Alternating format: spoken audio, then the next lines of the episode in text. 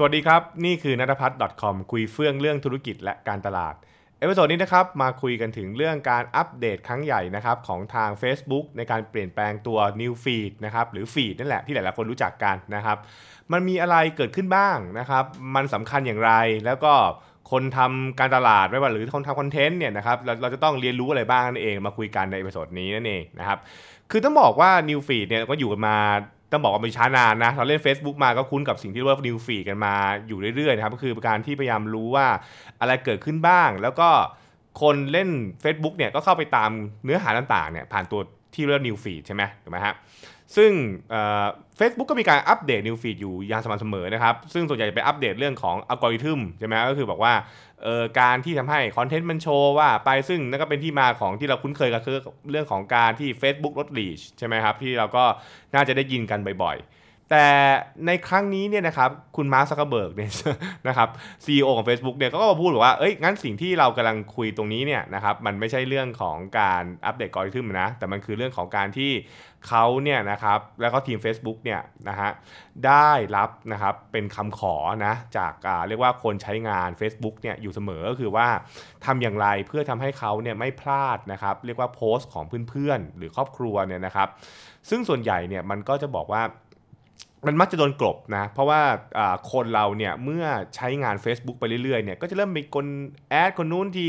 เริ่มไปกดไลค์นี่ทีเข้ากรุ๊ปนู้นทีซึ่งทำให้คอนเทนต์มันเยอะถูกป่ะพอคอนเทนต์มันเยอะปุ๊บเนี่ยไอตัวฟีดกลางเนี่ยซึ่งทำหน้าที่ในการที่จะเรียบเรียงนะครับ แล้วก็หรือคัดสรรว่า ควรจะเห็นอะไรเนี่ยมันก็เลยทำงานหนักมากขึ้น แน่นอนว่าท่านทำให้ตัว Facebook เองก็ต้องมีการอัปเดตตัวอัลกอริทึมอยู่เสมอนะครับเพื่อทำให้แบบว่าโอเคไปคัดสรรอันที่มันใช่มาให้ได้ใช่ไหมครับซึ่งก็เป็นประเด็นที่ถกเถียงกันมาพักใหญ่แล้ว บางทีก็บอกว่าอุ้ยทำแบบนี้ปุ๊บเนี่ยมันทาให้คอนเทนต์บางคอนเทนต์มันหายไปเพจโดนลีชลดลงอะไรอย่างเงี้ยใช่ไหมครับ แล้วก็เป็นสิ่งที่หลายๆ คนก็ไม่ค่อยสบอารมณ์เท่าไหร่นัก บอกว่าถ้าเกิดอยากเห็นเยอะขึ้นก็ต้องยิง ad นะใช่ไหมครับ แต่เนี่ยฮะ ในการเปลี่ยนแปลงครั้งนี้เนี่ยเฟซบุ๊กก็บอกว่าเออเฮ้ยเราเข้าใจปัญหานี้นะครับ แล้วเราก็อยากให้มันดีขึ้น มันก็เลยใช้วิธีการว่าเราจะแยกฟีดนะอ่ามันจะแยกฟีดก็คือมีฟีดที่ชื่อเรียกว่า Home นะฮะก็คือเป็นฟีดที่ยังทำงานเหมือนกับเดิมนะฮะก็คือมีอัลกอริทึมนะครับของตัว Facebook นี่แหละ ในการที่จะไปเสาะแสวงหานะครับว่าอะไรคือเนื้อหาที่คุณน่าจะอยากรู้นะครับ มีคอนเทนต์อะไรนะครับที่คุณน่าจะอยากดูนะครับ ซึ่งแน่นอนว่ามันจะทำงานเหมือนกับของเก่าก็คือว่ามีทั้งคอนเทนต์ที่อยู่มาจากเน็ตเวิร์กของคุณอยู่แล้วนะครับนะครับมันก็คือหมายว่าคุณมีคุณมี เพื่อนไหนๆนะครับ คุณมีกดไลก์เฟซบุ๊กเพจอะไร คุณกดกรุ๊ปอะไรมา มันก็จะเอามาเรียบเรียงนะแต่มันจะมีพวก suggest post ผุดขึ้นมาด้วยใช่ไหมครับ ก็บอกว่าเพื่อให้คุณได้สามารถได้เจออะไรที่แบบว่ามันแปลกใหม่มากขึ้นนะครับ มันทำให้คุณมีโอกาสได้เจออะไรที่น่าสนใจนั่นเอง นั่นคือสิ่งที่เขาทำใช่ไหมฮะ แต่ก็จะแยกฟีดอีกอันนึงขึ้นมานะครับ ฟีดที่เราเรียกว่าไอตัวที่เป็นฟีดแท็บนะครับ ฟีดแท็บก็คือการทำให้เราเนี่ยนะครับไปโฟกัสกับเรียกว่าเรื่องราวของ เพื่อนของกลุ่มของเพจนะครับอะไรก็ตามที่คุณไปจัดการนะฮะแล้วก็เอามาเรียงตามลำดับของเวลานะครับอืมตรงนี้เองเนี่ยนะครับถ้าเกิดว่าใครฟังพอดแคสต์อาจจะนึกไม่ออกแต่ว่าพอถ้าเกิดทาง u t u b e เนี่ยนะครับผมจะเรียกว่า เปิดหน้าจอของผมไปด้วยนะครับ อันนี้ก็คือตัวหน้าจอมือถือของผมนะ แล้วก็ผมก็จะพยายามให้เห็นว่ามันมีฟีดอะไรบ้างนั่นเองนะครับ แน่นอนว่าถ้าเกิดว่าเราเข้าโฮมเนี่ยนะครับ ก็คือเป็นฟีดกลางนะครับ ก็คือจะเป็นคอนเทนต์ใหญ่ ๆ ที่ว่าคนที่ผมตามเพื่อนของผมเนี่ยมีคอนเทนต์อะไรบ้างนะครับแล้วก็จะมีพวกแอดโฆษณาขึ้นมา ซึ่งอันนี้ก็ปกติแหละนะครับมันก็จะเป็นพวกคอนเทนต์ของเพื่อนผมบ้างจากกลุ่มบ้าง ซึ่งคุณจะเห็นว่าเอาจริงๆแล้วมันก็เหมือนของเดิมนะครับเป็นเหมือนของเดิมแล้วก็ Facebook เขาก็ไปปรับปรุงตัวอัลกอริทึมของเขาไป เพื่อจะให้มันดีขึ้นให้มันเจอเยอะขึ้นนะฮะอันนี้ก็ว่ากันไปนะครับอืมแต่มันจะมีข้างล่างที่เราเรียกว่าตัวฟีดแท็บนะฮะฟีดแท็บเนี่ยก็จะเป็นการที่เรียกว่า ให้เลือกอ่านแล้วกันนะ เอาเรามีนะครับ มี all มี favorite มี friend มี group มี page ใช่ไหมครับ ซึ่งก็ทำให้เราสามารถที่จะบอกว่า เฮ้ยง่าเราอยากดูฟีดของเฟรนก็คือเอาเพื่อนของเราที่มีอัปเดตเนี่ยเรียงตามเวลานะ ซึ่งตรงนี้หลาย ๆ คนจะชอบ มันคล้าย ๆ กับ Twitter เลยฮะ ก็คือเรียงเลยว่าใครโพสต์อัปเดตล่าสุด อะโพสต์มานะครับเนี่ยก็มีเพื่อนผมมีจะแชร์อะไรก็ว่ากันไปเป็นต้นนะครับ หรือเป็นกลุ่ม เราไปจอยกลุ่มไหนนะครับ อ่า มาเรียงซิอัปเดตซินะครับ อย่างของผมเนี่ยนะครับ มีเรื่องของกลุ่มนู้นปรึกษาสัตว์เลี้ยงแล้วว่าไปเขาก็จะไปเรียงลำดับไปนะครับ หรือไปพวกเพจ ไปกดติดตามเพจไหนมา อ้าวมาเรียงซิอ้าวมาเรียงว่ามีอัปเดตอะไรบ้างนะครับ อัปเดตใคร ซึ่งตรงนี้หลายๆคนน่าจะชอบคือมันเป็นการเรียงตามแบบโครนิคอลก็คือเวลานะครับ คือเราต้องอธิบายนิดนึงก่อนว่า ด้วยด้วยตัวหลักการของการทำโซเชียลมีเดียเนี่ย โซเชียลมีเดียเนี่ยเวลาเราเอาคอนเทนต์มาเจอมามามามาโชว์เนี่ยนะครับ มันจะมีกลไกหลายแบบ อย่าง Twitter เนี่ยเขาเรียกว่าการเรียงลำดับตามโครนิคอลก็คือเอเวลาใครโพสต์ล่าสุดก็อยู่บนสุด แล้วก็ไล่ลงมาเรื่อยๆ ใช่ไหมฮะ แต่ถ้าเป็น Instagram หรือ Facebook เนี่ยนะครับมันจะเป็นการเรียงตามสิ่งที่เรียกว่าอัลกอริทึมคืออัลกอริทึมเป็นคนมาเรียงมา เพราะฉะนั้นคือคุณเห็นว่าบางทีโพสต์ผ่านไป 3-4 วัน ก็ยังมาโชว์อยู่เลย ถ้าโพสต์นั้นมันน่าสนใจ ใช่ไหมฮะแน่นอนอัลกอริทึมเนี่ยมันก็จะเป็นการที่จะดูว่าอะไรน่าสนใจบ้าง แล้วก็ให้เราเนี่ยนะครับเห็นเห็นเห็นคอนเทนต์นี้ไป ซึ่ง TikTok ก็คล้ายๆกันก็คืออัลกอริทึมไปไปไปไปเรียนรู้มา แล้วก็เออน่าจะโชว์อันนี้ คุณน่าจะเห็นอันนี้ใช่ไหมฮะอะตรงนี้เนี่ยนะครับมันก็มีทั้งข้อดีข้อเสียนะครับมันมีข้อดีข้อเสียคนละแบบ อย่างเช่น ถ้าเกิดคุณทำเป็นเรียนตามเวลาอย่างเงี้ยนะฮะบางครั้งเนี่ยถ้าเกิดคุณมีเพื่อนเยอะมาก แน่นอนว่าไอ้เพื่อนที่อัปเดตเร็วๆเนี่ยก็อยู่ข้างบนนะฮะไอ้เพื่อนที่อัปเดตนานๆทีก็จะอาจจะตกหายไปได้ใช่ไหมครับแต่ถ้าเกิดว่ามันเป็นลักษณะของ discovery หรือการที่ไออัลกอริทึมเป็นคนไปค้นหาเนี่ย อัลกอริทึมก็อาจจะบอกว่าเออโพสต์นี้คุณยังไม่เคยเห็น แม้ว่ามันจะผ่านไปแล้วสักวัน 2 วัน แต่คุณน่าจะเห็นมันก็เอามาโชว์ใช่ไหมครับอันนี้ก็เป็นเป็นสิ่งที่ทำซึ่ง YouTube ก็เป็นลักษณะแบบนั้นเหมือนกันใช่ไหมครับอินสตาแกรมสมัยก่อนจะเป็น chronological คือตามเวลา แต่ว่าหลังๆก็เริ่มมีการใช้อัลกอริทึมเข้ามาช่วยนะครับแล้วก็อัลกอริทึมนี่แหละมันเป็นเหมือนข้อกล่าวหาที่คนบอกว่าจริง ๆ แล้ว Facebook ทำขึ้นมาเพราะต้องการให้คนซื้อโฆษณาใช่ไหมเพราะคนจะได้แบบว่าต่อให้คุณโพสต์เยอะคุณก็ไม่เห็นอยู่ดี เพราะว่าโพสต์เยอะปุ๊บอัลกอริทึมมันก็ไม่โชว์ใช่ไหมเพราะฉะนั้นคือต้องทำให้ยิงโฆษณาไป Facebook บอก เอ้า งั้นก็แก้ปัญหาอย่างนี้แล้วกันนะครับ ก็เราก็จะมีการแบ่งนะ อ่านะครับ เราก็กลับมานะ มีแบ่งทั้งตัวที่เป็นฟีดนะครับ ที่เป็น feed tab แล้วก็ฟีดที่เป็นเรียกว่า เรียกว่าตัวโฮมนั่นเองนะครับ อ่าให้ดู 2 อันนะครับ อืมสิ่งที่ผมค่อนข้างจะชอบนะครับในฟีดแท็บเนี่ย อันนี้ผมบอกก่อนเลย เป็นความเห็นส่วนตัวผมนะ ฟีดแท็บเนี่ยมันทาให้คุณสามารถไปเก็บ อัปเดตล่าสุดจากพวกเพจต่างๆ หรือกลุ่มต่างๆ ที่คุณไปเป็นสมาชิก หรือคุณไปเป็นคนติดตามได้นะครับ แล้วมันก็เรียนตามลำดับเวลานั่นแหละ ใช่ไหมครับว่าโอเคนะครับเวลาอย่างไรเท่าไหร่ไปเนี่ย just now พึ่งโพสต์ว่าไปนะครับพึ่งโพสต์เมื่อหนึ่งนาทีที่ผ่านมาอะไรอย่างเงี้ยเป็นต้นใช่ไหมครับอืมแล้วก็มันจะมีฝั่งที่หลายๆคนอาจจะชอบคือการทำ favorite favorite ก็คือการที่คุณเลือกเลยว่า ขอเอาสำคัญคุณจะ ตั้งเลยฮะ คุณก็สามารถ manage favorite ได้ เช่น คุณอยากจะเอาเพจไหนเข้ามาบ้างนะครับ เพจไหนขึ้นมาบ้าง หรือเพื่อนคนไหนบ้าง คุณก็ไปเลือกเอาใช่ไหมครับ อันนี้ก็ไปสามารถ manage ได้นั่นเอง ตรงนี้ก็น่าจะเป็นเหมือน personal หรือเป็น private list ของแต่ละคนนะครับ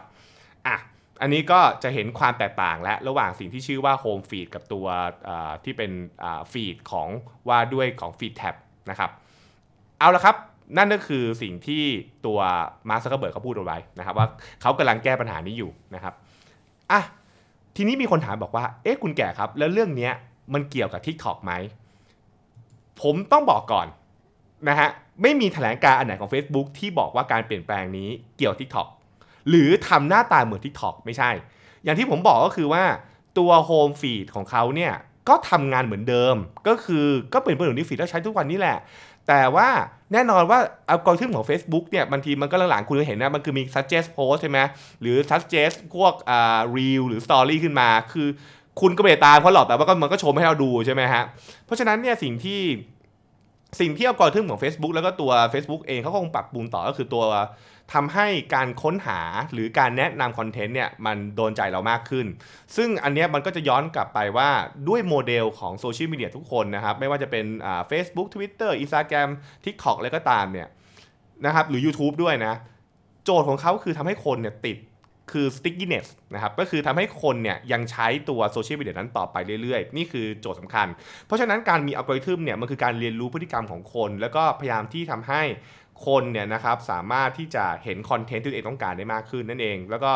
ก็วัดกันนะฮะว่าอัลกอริทึมของใครมันจะดีกว่ากันใช่ไหมแล้วก็ตัว TikTok เองเขาจะมีคอนเทนต์ของเขาด้วย Facebook ก็มีของเขานะครับแล้วเราต้องเข้าใจข้อหนึ่งนะว่า Facebook ก็มีคอนเทนต์บางอย่างที่ TikTok ไม่มี TikTok ก็มีบางอย่างที่ Facebook ไม่มีนะครับแล้วมันก็เป็นการแย่งชิงกัน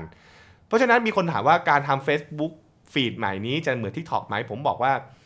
เออเราไม่รู้เราไม่รู้ว่าในห้องประชุมของ Facebook คิดว่าอะไรนะครับ แต่ทีมที่เขาแถลงมาคือมันไม่ได้เกี่ยวข้องกัน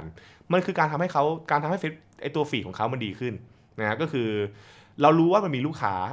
นี่นี่คือสิ่งที่เขาพูดนะ มันมีลูกค้าหรือผู้ใช้งานที่ต้องการแยกนะครับ และก็ต้องการตามติดเรื่องราวของพวกเพื่อน หรือ Facebook กรุ๊ปหรือ Facebook Page ที่เขากดติดตาม แล้วมันไม่ค่อยเห็นอะเพราะว่ามันโดนบดบังด้วยอัลกอริทึมหมด เขาก็เลยบอกโอเคแยกให้ซึ่งมันสะดวกมากนะนี่เราบอกว่ามันสะดวกมากทีเดียวนะครับแต่ถ้าเกิดถามว่าการทำสิ่งนี้เป็นการที่จะโต้ตอบนะครับหรือเป็นการรับมือกับการเข้ามาของที่ถอกไหมอะอันนี้ผมว่าเป็นไปได้นะครับแต่ทั้งหมดนั้นเป็นความคิดเห็นนะ ไม่ใช่ความจริงนะ ผมยอกกันนะมันคือมันคือความคิดเห็นนะครับแล้วก็ความคิดเห็นที่เรามีว่า Facebook ทำอย่างนี้แล้วมันเกิดอะไรขึ้นมันเกิดอะไรขึ้นนะครับอันนี้ก็ต้องแยกก่อนนิดนึง เพราะฉะนั้นถ้าเกิดถามว่าการทำสิ่งนี้ทำให้ Facebook เหมือน TikTok ไหม ผมผมไม่ได้คิดว่ามันเหมือนนะครับมันเป็นก็เป็น Facebook นั่นแหละ แต่เป็น Facebook ที่พยายามอัปเกรดมากขึ้นแล้วก็ดีขึ้นแล้วก็ตอบโจทย์คนหลาย ๆ คนด้วย ผมใช้มา 1 วันเนี่ยนะครับวันที่ผมอัดคลิปเนี่ยผมค่อนข้างแฮปปี้นะ เพราะว่ามันทำให้ผมได้ไปเจอคอนเทนต์ของหลาย ๆ คนที่ผมอาจจะไม่ค่อยได้เห็นบ่อยๆ เพราะว่ามันอัลกอริทึมมันไม่ค่อยโชว์ใช่ไหมหรือได้ไปดูพวกพวกกรุ๊ปนะครับหรือพวกเพจต่าง ๆ ที่ผมกดเรียกว่าติดตามไว้ ผมชอบตัว f a v o r i t มากนะครับ f a v o r i t นี่แบบว่าเป็นสิ่งที่โอ้โหผมบอกว่าโอ้เยี่ยมมากนะครับ มันทำให้แบบผมเนี่ยเรียกว่าจัดเลยว่าเฮ้ยผมตามเพจเยอะนะ แต่ผมขอเอาเพจสำคัญสำคัญนะครับ ซึ่งส่วนเพจสำคัญของผมส่วนใหญ่คือพวกเพจข่าวแหละ ผมก็เอามาเรียงใช่ไหมนะครับปึ๊บปึ๊บปึ๊บว่าไปเอาละครับ แล้วคำถามคือแล้วเรื่องนี้สำคัญอย่างไรนะครับสำคัญอย่างไรถ้าเกิดเรามองในแง่ของ user นะเราเงี้ยเรามองในแง่ของผู้ใช้งาน ผู้ใช้งานก็ดีขึ้นง่ายขึ้นถูกป่ะถ้าเกิดเราเราประยุกต์ใช้เป็น แปลว่าเราก็สามารถที่จะแบ่งการใช้ Facebook เนี่ยได้หลายแบบมากนะครับ คุณอาจจะรู้สึก นิดหนึ่งว่าทำไม Facebook ถึงต้องตั้งตัวเอง default ให้กลายเป็น home feed แต่โอเค นั่นก็คือแพลตฟอร์มเขาแหละเขาก็อยากจะได้แบบว่าให้คุณได้เจออะไรเยอะขึ้น แต่ถ้าเกิดว่าคุณใช้เป็นคุณก็สามารถมานั่งไปปรากฏที่ตัว feed tab ใช่ไหมฮะ feed tab เบื้องข้างล่างเนี่ยนะครับ เพื่อที่จะสามารถเรียกว่าไปดูคอนเทนต์ที่คุณต้องการได้นะครับ แล้วก็จัดจัดคัสตอมไมซ์ได้ซึ่งนี่คือสิ่งที่ Facebook ทำได้ดีนะก็คือการให้คุณสามารถ คัสตอมไมซ์ได้ กูสามารถมาจัดระเบียบมันได้นะครับ แล้วคุณก็จะได้ไม่ต้องไม่ต้องมานั่งถกกันเรื่องไอไอตัวอัลกอริทึมให้วุ่นวายว่า อุ้ยเปลี่ยนอัลกอริทึมอีกแล้วอะไรเงี้ยนะครับ ไม่ต้องทำละนะครับ อันนี้ก็คือเป็นเป็นเป็นเรื่องที่ดีในแง่ของในของผู้บริโภคนะครับ แล้วก็แล้วก็คงเป็นเรื่องที่ดีอะ มีมีมีทางเลือกเยอะใช่ไหมฮะ เอ่อ ถ้าเกิดถามว่าแล้วในแง่ของพับ l ิเชอร์หรือคนลงโฆษณาล่ะ โฆษณายังตามไปครับ บอกก่อนนะฮะโฆษณายังตามไปในทุกฟีด ไม่ว่าคุณจะอยู่ home tab หรือคุณจะอยู่ใน หรืออยู่ในตัว feed tab มันตามไปหมดแน่นอนครับนะครับอย่างที่อย่างที่เราเมื่อกี้เปิดเปิดดูกันเนี่ยก็จะมีโฆษณาตามไปทุกที่อันนี้อยู่แล้ว เพราะฉะนั้นไม่ว่าคุณจะลงโฆษณาไหนก็ไปนะครับ แต่ถ้าเกิดเราในงอในแง่ของตัวเราเป็นสื่อและพับพิเชอร์นะ จริง ๆ วิธีนี้เนี่ยถ้าเกิดเราปรับพฤติกรรมของผู้บริโภคนิดหนึ่งครับปรับพฤติกรรมของคนดูนะ เราเราสอนวิธีการ ใช้งานนี้ดีๆนะฮะ จริงๆ มันเป็นโอกาสที่ดีมากของ Publisher ของเพจนะครับ เพราะว่าอะไรเราที่เราคุยกันนะเราโดนลดลีชกันมาพักใหญ่ๆถูกป่ะเพราะว่าเราเราเจอปัญหาเรื่องของอการที่อัลกอริทึมอะมันต้องคัดสรรมาแล้วมันก็พยายามเอาคอนเทนต์อะไรก็ไม่รู้มา เราก็โดน reach หายไปหมด แต่ถ้าเกิดว่าคนที่เป็นคนตามเราเนี่ยนะครับดูคอนเทนต์ผ่านสิ่งที่เรียกว่า feed tab คราวนี้มันจะเหมือน Twitter นะฮะ คือโพสต์ก่อนมันก็จะเรียงขึ้นมาโชว์ เพราะฉะนั้นมันจะเริ่มมีกลยุทธ์เรื่องของเวลาในการโพสต์ที่เห็นชัดเจนมากขึ้น สังเกตนะฮะ เพราะว่าเพราะคราวนี้มันมันเรียงตามลำดับเวลาได้ไงฮะ ถูกไหมครับ มันเรียงมันมันเรียงว่าใครโพสต์ก่อนนะขึ้นมันก็มาขึ้นมา นะครับ แล้วก็แต่แต่ขณะเดียวกันเองนะขณะเดียวกันเองแหละคนบอกว่างั้นโพสต์ถี่ได้ไหม พสต์ถี่ก็ได้ แต่คุณก็รู้ว่าลูกค้าก็จะน่ารำคาญก็ทำให้ทำให้แท็กติกการโพสต์นะครับเรื่องของเวลาและจำนวนอาจจะต้องกลับมาพิจารณาของสมควรนี่นี่คือประเด็นนะ คุณอาจจะต้องมานั่งคิดเรื่องว่าเออเฮ้ยเราควรจะโพสต์เท่าไหร่ โพสต์เวลาไหน ถ้าลูกค้าของเราหรือกลุ่มเป้าหมายของเราเนี่ยมีพฤติกรรมการดูคอนเทนต์โดยที่จะดูผ่านตัว feed tab ผมใช้คำว่าถ้านะฮะถ้าลูกค้านะครับเปลี่ยนพฤติกรรมมาดูผ่าน feed tab มันจะเริ่มมีอย่างเงี้ยกับอีกกรณีหนึ่งมันจะดีมากๆเลยนะ ถ้าเกิดกลุ่มเป้าหมายของคุณ เอาคุณไปอยู่ใน favorite เห็นสังเกตไหมฮะก็เอาคุณไปอยู่ใน favorite ปุ๊บแปลว่า ก็คือคุณอยู่ในกลุ่มที่เขาคัดกรองคือโอเคมันมีเพจเยอะที่เขากดติดตามถูกป่ะแต่เขาก็บอกว่าโอเค คุณอาจจะเป็นกลุ่มคนสำคัญสำคัญที่เขาอาจจะโฟกัสมากขึ้น เพราะฉะนั้นเนี่ยถ้าถ้าเกิดเรามองไปแง่ของ tactic เนี่ยคุณเห็นว่า ตอนนี้เนี่ยผู้บริโภคเนี่ยนะครับเวลาเล่นตัว Facebook เนี่ยมันจะมีพื้นที่ให้เขาใช้เยอะมากคือ เขาจะมีตัวที่เป็น Home Tab แล้วก็มัน feed tab feed tab ก็แบ่งย่อยอีกเป็นฟีดที่ all feed favorite feed group feed friend feed page ใช่ไหมฮะ เพราะฉะนั้นแต่ละ feed เนี่ยเราก็ต้องพยายามที่จะทำให้คอนเทนต์ของเรามันโชว์ขึ้นนะครับ แต่ว่าการที่เป็น chronological มันก็ทำให้เรามีมีมีข้อได้เปรียบบางบางอย่างขึ้นมานะครับ ผมเล่าเรื่องนี้ให้ฟังเพราะว่า มันอาจจะไม่ให้คุณเห็นภาพว่ามันมันก็มีทั้งข้อดีและข้อเสียนะ มันมีข้อดีข้อเสียนะครับข้อเสียคุณอาจจะรู้สึกว่าแบบอุ้ยมันนี่ต้องเปลี่ยนอีกแล้ววุ่นวายอีกแล้ว แต่แต่จริงๆมันก็มีข้อดีนะฮะมันก็มีข้อดีแล้วผมคิดว่า มันดูเป็นข้อดีเป็นประโยชน์มากกว่ามากกว่าข้อเสียด้วยซ้ำนะโดยส่วนตัวผมนะณตอนนี้นะฮะผมว่าณตอนนี้ แต่มันอาจจะใช้ระยะยาวจะบอกว่าเออมันอาจจะไม่ work ก็ได้เพราะว่าผู้บริโภคอาจจะแบบไม่อยากใช้ อันนี้ก็แล้วแต่นะครับ แต่ถ้าเกิดเรามองในแง่ว่า publisher ได้ประโยชน์ไหมผมว่ามันก็ได้ประโยชน์ ถ้าเกิดว่าเพจของคุณเป็นเพจที่ลูกค้าอยากติดตาม เป็นเพจที่คุณโพสต์แบบมี tactic เรื่องเวลา คุณสามารถเรียกว่าเดาใจกันนะนะครับ เดาใจกันว่าว่า feed มันจะถล่มตรงไหน แต่ทีนี้เราต้องเห็นภาพนะ การโพสต์แบบอัลกอริทึมกับโพสต์แบบ chronological หรือตามเวลาเนี่ยมันมีมันมีข้อได้เปรียบไม่เหมือนกัน ถ้าอัลกอริทึมเนี่ย มันโพสต์พร้อม ๆ กันเนี่ยเพจมันก็จะไปไอตัว Facebook มันก็เอาอันที่น่าสนใจขึ้นมาถูกป่ะเพราะฉะนั้นต่อให้คุณโพสต์ช้ากว่าชาวบ้าน หรือโพสต์เร็วกว่าชาวบ้านนะครับ หรือคุณโพสต์ไปนานแล้วก็ชาวบ้านคอนเทนต์ของคุณจะมีโอกาสเจอ แต่ถ้าเกิดว่าลูกค้าดูผ่าน chronological นะฮะมันจะเจอการไหลและโดนกลบอย่างชัดเจน สมมุติว่าตอนนั้นเป็นช่วงที่สมมุติว่าเป็นช่วงมีเหตุการณ์อะไรบางอย่างเกิดขึ้นเช่นเหตุการณ์น้ำท่วม เหตุการณ์ที่มันมีดราม่าอะไรบางอย่างไทม์ไลน์มันทะลักฮะเพราะฉะนั้นคอนเทนต์ของคุณมันจะถูกกวาดเร็วมาก ถ้าเกิดว่าไอคนใช้อยู่เนี่ยเป็นคนที่กดไลค์เยอะๆหรือเป็นคนตามเพจเยอะๆนะ นะครับเเพราะฉะนั้นนี่คือนี่คือสิ่งที่เป็นประเด็นที่มันก็ต้องคิดคู่กันไปนะครับ แล้วก็